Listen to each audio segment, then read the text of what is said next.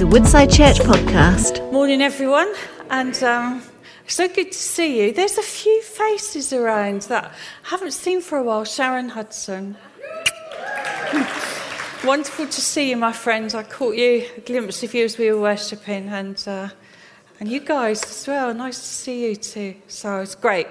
We're all friends. We're family here together, and um, it's my pleasure and privilege this morning to be sharing some things as uh, we look together at God's Word. And um, I trust you'll be blessed and encouraged as we go through this this morning. Well, um, I was told it could be my choice. Now, that is a slightly risky thing, and I thought about all sorts of things.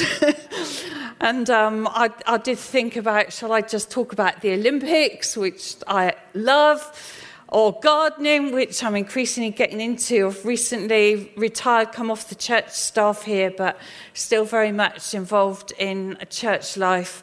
And uh, I thought, no, that I don't really think that's what was being suggested when I was told it could be my choice. So, having prayed and thought about it, what I settled on, and I'd love to share because it's something on my heart, is about building on a strong foundation. And I, I don't know if, like me, these last few years, we've all done a little bit of that. and I just wanted to reflect on that. I feel God's been sharing some things with me that I would just love to share with you. And thinking about these last two years, I mean, I think it's been challenging, probably for all of us to a less or greater extent. And maybe uh, I'm not a professional historian. I love history, but I wouldn't class myself as someone who's in depth. But I wonder if this COVID pandemic has been one of the worst natural disasters that the world together has ever faced. And now, obviously, we've got the situation in Ukraine, which, um, on all sorts of levels, has been troubling and very difficult. And a lot of us are emotionally and prayerfully involved in that. And on top of that, we keep hearing background conversation about economic impact, which has yet to fully hit. Now, if I left that there, I think you probably think, well, I want my money back. So I'm not going to leave it there, you'll be glad to know. But I just want us to be real. And the honest truth is that these last two years have had an impact on all of us. And probably questions have arisen in our mind. And the question I want to ask you is how do we stay strong in God when we have been in the face of a storm? Well, one solution is to say, well, we need to get back into God's word, which provides for us a, a kind of how to live your life guidebook. But there's also another part to that. We, we, I, need to apply it fully to every area of our lives. But I do want to add a caveat. I'm not stood here saying I'm some sort of superhero, I have got it sussed. You've only got to ask Colin or my friends, and they will tell you that I really haven't got it sussed. But I want together us this morning to be honest because I do believe that God can bring fresh strength and faith and hope for each one of us. So I just want to pray before we read the scripture. Father, I thank you for being here this morning. Come, Holy Spirit. I pray you you blow away the dust that might have settled on our hearts. I pray, God, give us fresh passion for you, for the things of God, for your kingdom. Let your kingdom come. We pray. God, you, you're stirring us. I have a real sense of you stirring us individually and as a church. But in that stirring, I hope and trust, Father, as we look at this this morning that you would do something in our hearts that kind of fixes things for us in the sense that we can look at you and have confidence again in what you are doing and the future. We ask for this in your name. Amen. Well, I do think the words of Jesus recorded in Luke chapter 6 are particularly helpful. It's a very familiar story. Sometimes, though, it kind of gets confined to children's work, and it, it really isn't. It's uh, Jesus was talking, telling this story to his disciples, those who wanted to be his followers, and it's about a wise man. Why do you call me Lord, Lord? and do not do what I say. I will show you what he is like who comes to me and hears my words and puts them into practice. He's like a man building a house who dug deep and laid the foundation on the rock. And when a flood arose, the stream broke against that house and could not shake it because it had been well built. So the parable encourages us to put the words of Jesus into practice. And kind of there are three statements that come out of those verses. Firstly, we need to have something to build on. Secondly, we need depth. And thirdly, we need to build well. So, firstly, something to build on. The phrase that goes with that to help us is He's like a man building a house, laid the foundation on the rock. Well, when I thought about doing this, I, I kind of had a bit of a chat with um, Pete Berrington, who's sat over here. And uh, Pete, his background, a builder, and I, I thought, well, he's a good guy to ask, what's this stuff about foundation? And Pete's first response was, Ruth, I could lend you lots of books about this. and I thought, books? I, all I want is a paragraph. I, I seriously, I had no idea that books about this whole subject had been written. But then, bless him, Peter kind of distilled it down into useful nuggets. And he said, What matters is the depth but not just the depth, that there's um, a natural foundation, which needs to be something that's solid, isn't going to move. And then on top of that, artificial foundation, which is what the builders will do. But the first step is to determine that foundation. And Jesus references in the parable the wise man built on the rock. It doesn't Peter was very clear. He said, doesn't have to be rock, but in this instance, that is what we're picking up rock, something firm, solid. Do you know what? Since Jesus actually told that parable, nothing has changed. The wisest thing for us is to build our lives on the rock. But we have to have that rock in our lives to start with. We need to be at a place where we can give Jesus our lives and trust Him with all that that means. But what is at the core of our lives? What is the most important belief for us? What do we put first? These are important questions to ask, and we do need answers. We can't keep putting these off and, and just kind of hope for the best. For many here in this room, I, I know that you have decided to follow Jesus and to make him your number one priority. When I was 13, um, I went to the Civic Hall in Plymouth with two other friends to hear a choir, um, which doesn't sound the kind of thing that most 13 year olds would go to. But trust me, then in Plymouth, there was very little that happened. that we were kind of almost off the map. I, I think the only other memorable event in my teenage years where the Bay City Rollers turned up and everybody in the city was dressed in tartan, which, when you think that Plymouth is firmly rooted in the West Country, that is a bit mad to say the least.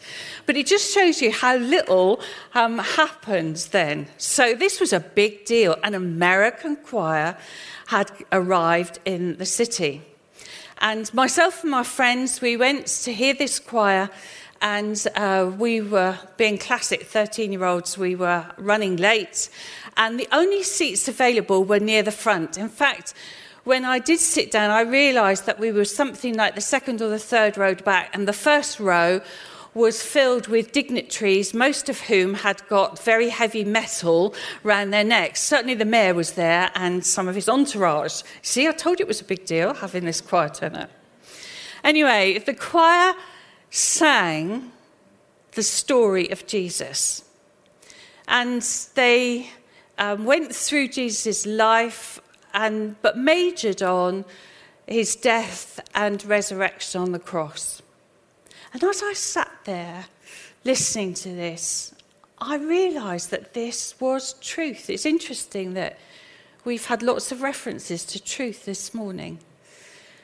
And I knew suddenly that this was true for me. And at the end, when they asked if anybody wanted to make a response, to come up the front and someone would be there to pray with them and help them on the next step, I rushed out of my seat. I didn't even talk to my friends, are you going to go forward? You know, I just did it. And I can remember, if I close my eyes, I can capture this moment even now. Standing in the main street called Royal Parade in Plymouth, waiting for a bus to go home. And it felt as if my very black and white world, my grey place, had gone into full blown colour. It was that big a change. And do you know that was 50 years ago? and I've not regretted that decision for one moment. Been one of the best things I've ever done was give my life to Jesus. And you know we've we've been encouraged this morning various means to kind of be talking about our relationship with Jesus. But there comes a, a first step for all of us. And I, I just want to encourage you if you've not made that decision to give your life to Jesus, to be His, and to have Him in your life, then today can be your moment. We heard the story of the prodigal son who came back to the father, and while he was a long way off, the father ran to him. And that son had been a disgrace, really. But that wasn't how God saw him. It wasn't how the father in the story saw him. He ran to him and threw his arms around him. That was what he did for him. And you know, we can know that too for each one of us. God's arms around us, holding us. Particularly in these days, you know, when we might have thought three years ago that the world was a pretty secure place, and we have discovered, if we didn't know it before, the world is not a secure place, but God is. He is our rock, and we need to be building our lives on that foundation. So, the first thing, Jesus as our rock. The second thing, we need to build with depth. So, the verse in the parable, the phrase is, He is like a man building a house who dug deep. If you put shallow foundations down, any building that then goes on top of it will be compromised. I did find some amusing pictures on the internet which showed very wonky houses that looked as if you blew on them, they would be gone. And the reality is that um, what we give our lives to will affect the depth of what we build on the rock. There aren't any shortcuts here. Effort and consistency will win the day. John Comer, an author, has written this Because what you give your attention to is the person you become. Put it another way the mind is the portal to the soul, and what you fill your mind with will shape the trajectory of your character. In the end, your life is no more than the sum of what you gave your attention to. Strong words, aren't they? In the end, your life is no more than the sum of what you give your attention to. Having deep foundations as a Christian involves day to day decisions that shape us. So, what are we giving our attention to? Well, there are some foundational things here. We can and probably should give our attention to things like prayer, our church community, reading the Bible, trusting God, worship, being obedient, seeking to become more like Jesus. We can all kind of say those things, but I don't know about you, but if I'm really honest, those like the circumstances in the wider world, those have gone up and down for me this last couple of years as well. And what I really want to do today is encourage us to press the pause button and just do a little bit of honest reflection. How are those things for each one of us? Since I was a child, I've always been fascinated by looking at a tree stump that has been left, or, you know, after a tree has fallen or been cut down. And I, I love looking at the, the rings that are left on the tree, tree stump. I, I think you can get the idea from the picture. And I, I guess you know that each ring records the growth of that tree year by year. The depth of our foundation are also laid down year by year. For a tree, the better the environment, the more rain that there is, the more water that tree is able to take up, then the wider the ring. If it's been a year of drought, the narrower the ring. But nonetheless, there is a ring there for every year. It is about running the race day to day, year by year. Let me illustrate this another way by talking about my stepmom, Vivian. She was born in 1935 on a farm in Cornwall, the second of three children. And as she grew older, she decided to go into nursing. And after she did her initial training, she ended up as a midwife in the east end of London. And yes, they really did ride bikes. And yes, they did go to some pretty desperate places to deliver babies. Prior to this, she'd made a decision to follow Jesus and had felt a call to go into Methodist local preaching. All this shaped her life, her nursing, being a part of a church community, marrying my dad, and raising her son, as well as looking after two inherited daughters, one, of course, being me. She's now 86, widowed, and not in the best of health, including dementia. Her short term memory has largely gone, but things that have happened in the past are still there. And the depth of her Christian faith is still present. In fact, she sometimes says to me that she has no fears about facing death, as she is confident about going to heaven and meeting Jesus. As everything has got more complicated with her health, this helps me and her. She made a decision a long time ago to follow Jesus. And frankly, because of her dementia, if she wasn't a Christian now, it would be very hard to explain the gospel to her and anticipate some sort of response. She just wouldn't be able to follow it now.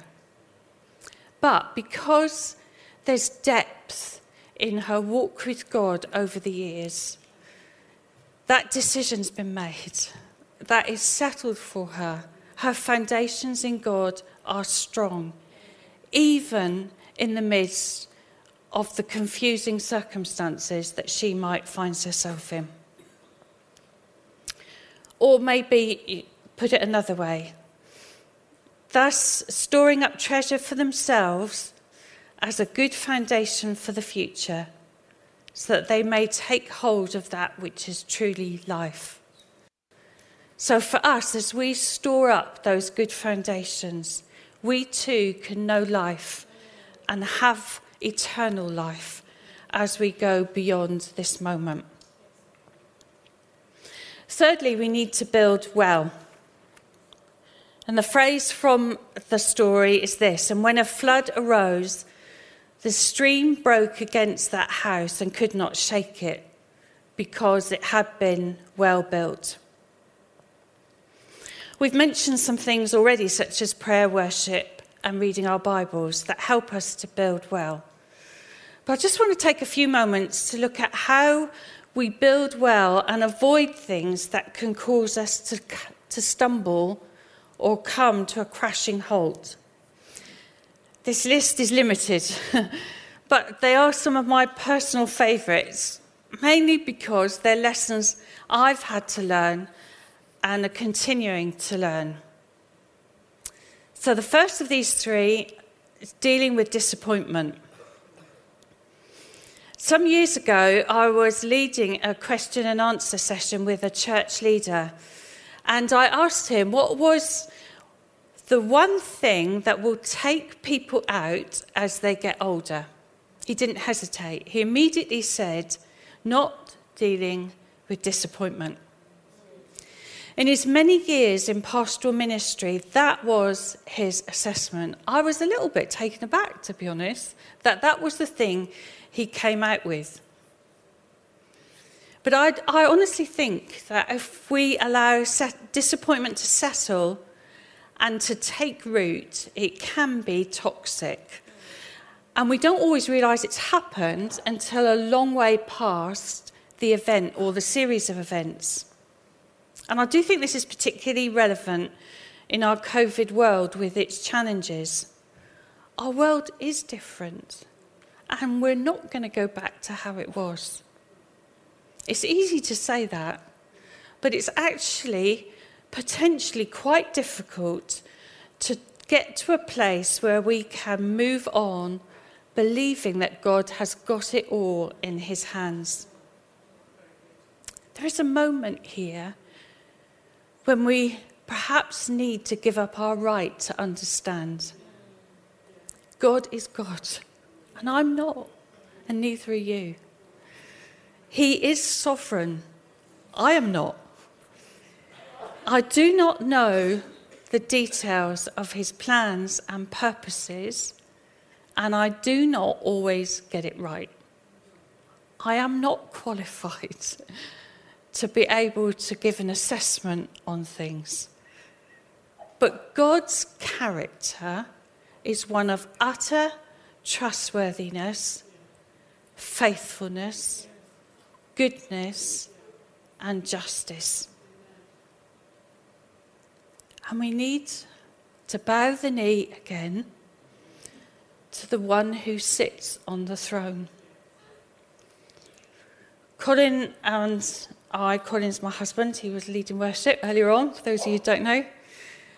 We've, we've known significant disappointments. We've not been able to have our own children. So it's not something that's not been part of our world. We've, we've had to deal with and process some of our disappointment. Still are having to. Many of our friends now are at the age where they're grandparents and it's not going to be part of our story. But my encouragement to us all is to process, deal with some of these disappointments that, particularly perhaps, have come at our door the last few years. And to start to talk to God about those things and to commit our lives to Him again. We recently went to London to experience a Christian Heritage Day, one of the gifts that Woodside Church gave to me when I retired. Thank you very much, by the way. And uh, during the guided walk in the afternoon, we stood outside the church that John Newton had been the pastor of, and we learnt this story.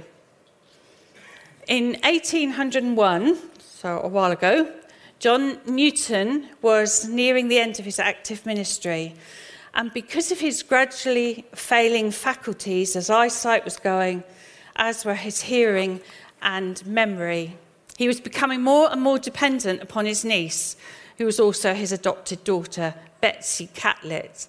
And she helped him with his reading and writing the many letters that he was expected to respond to.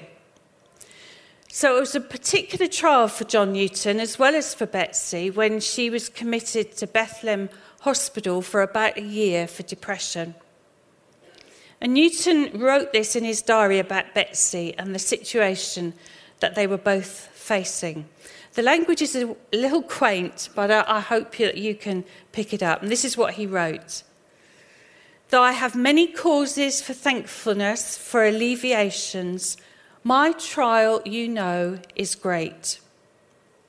I trust, however, that she likewise is thine, and that your name is indelibly engraved upon her heart.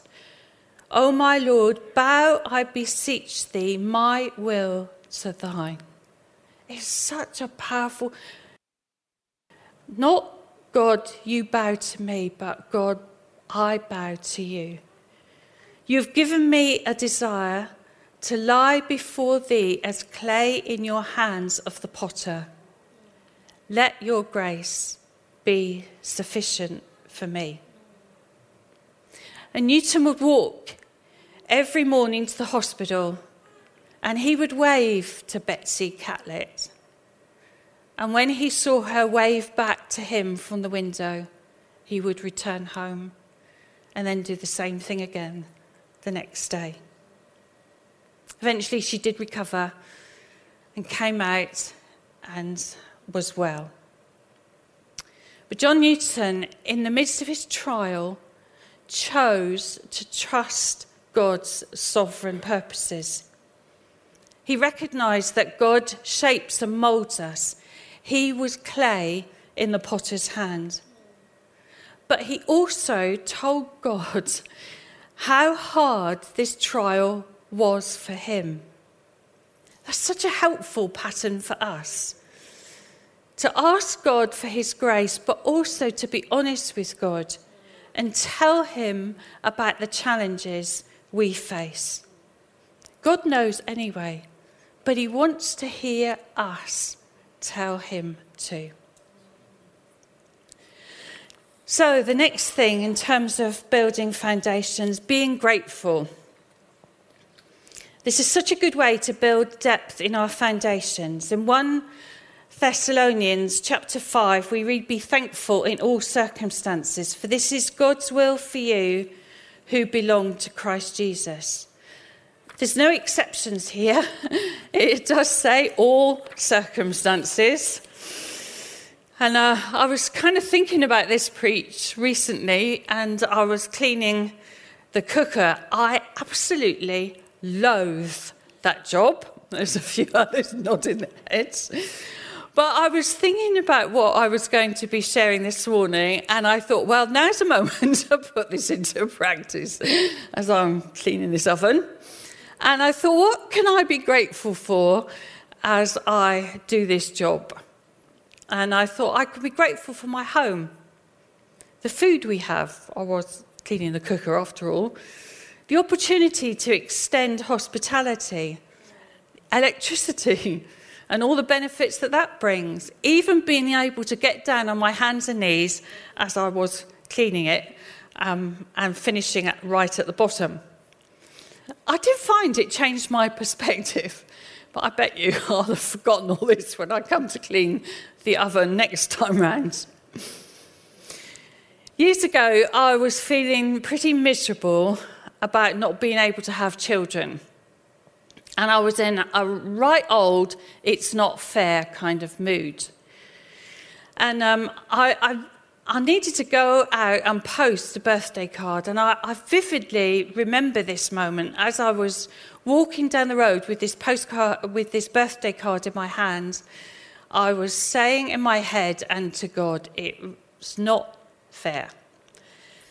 And I don't really know what kind of answer I expected God to give me, but what came back was, I want you to cultivate a spirit of thankfulness. Well, I hadn't really expected that in that moment. And my immediate response was, well, what have I got to be grateful for? And there then followed a long list. My eyesight, I could, after all, see where I was walking. My home, running water, my bed, my family and friends, the ability to walk, to read, and a whole long list. And by the time I got back, having done what I was gone out to do, I, I really felt quite chastened. But I also realised that this wasn't just a moment in time. It did need to be a bit of a discipline, a process, a foundation. C.H. Spurgeon, the great Victorian preacher, put it like this Mercies should be remembered. It is a great wrong to God when we bury his mercies in the grave of unthankfulness. I could not have put that better. so, my encouragement for each one of us in all our circumstances is to be thankful. And if that is something that we've got a bit rusty with, do you know what? Today's a great day to start again. Thirdly, being filled with the Spirit. I've said quite a bit about things we can do, but this isn't something that we do on our own. The Bible urges us to be filled and go on being filled with the Spirit. We need God and His presence dwelling with us. And this is key for us in laying good foundations. The Christian writer A.W. Tozer says this The spirit filled life is not a special deluxe edition of Christianity. It is part and parcel of the total plan of God for his people. So let's not leave this for special moments. Instead, let's ask God often to fill us by Spirit so that we are all that He wants us to be. As we conclude, I want to pause and ask the question How are your foundations? How are my foundations? Is there anything we might need to relay? We started by looking at the need to give our life to God and invite Him to be our Lord and Saviour. If you know that isn't a decision you have yet made, you have an opportunity to do that today. And perhaps for some of the rest of us, we need to relay some foundations. It really isn't too late.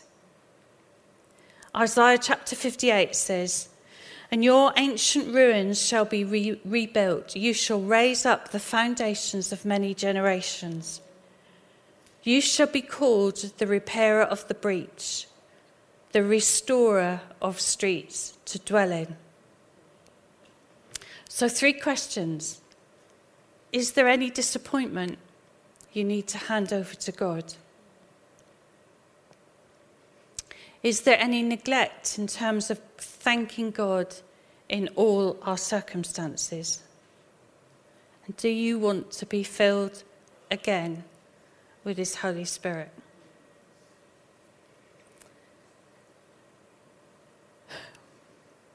I was, when Ruth said about turning outward,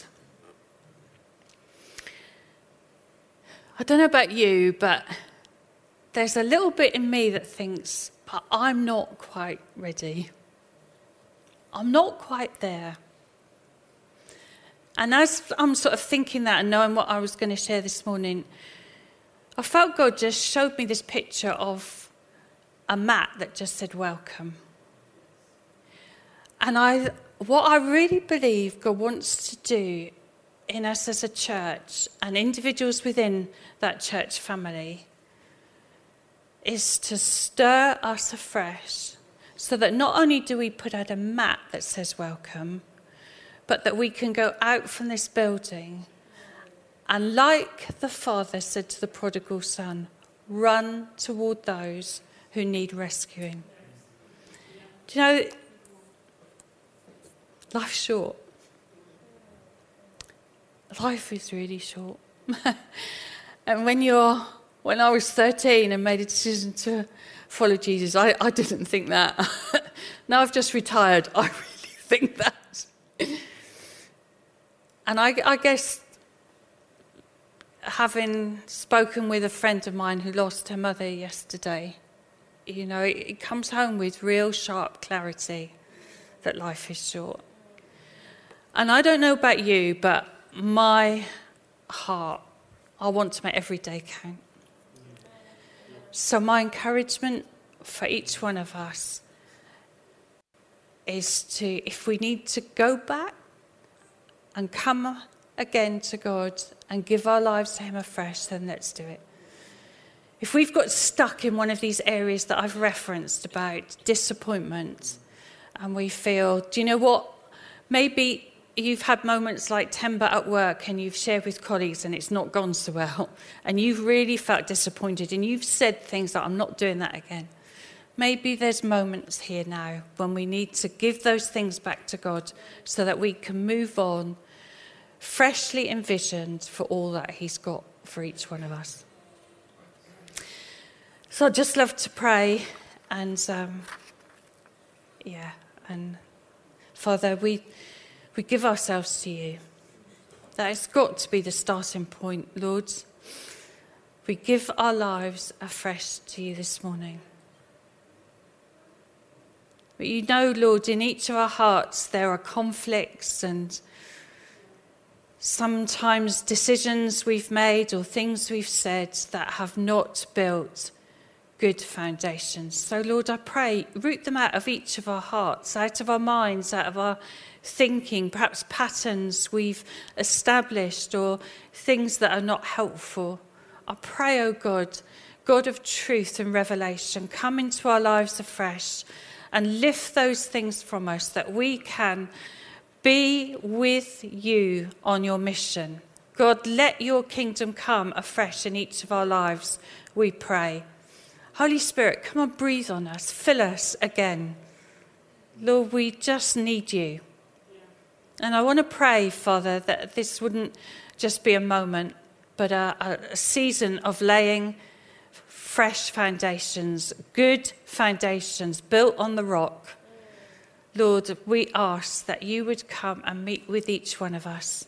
We are yours, Lord, and we want to be those who live up to who you have made us to be and what you have called us to do. We thank you so much, Jesus. Amen.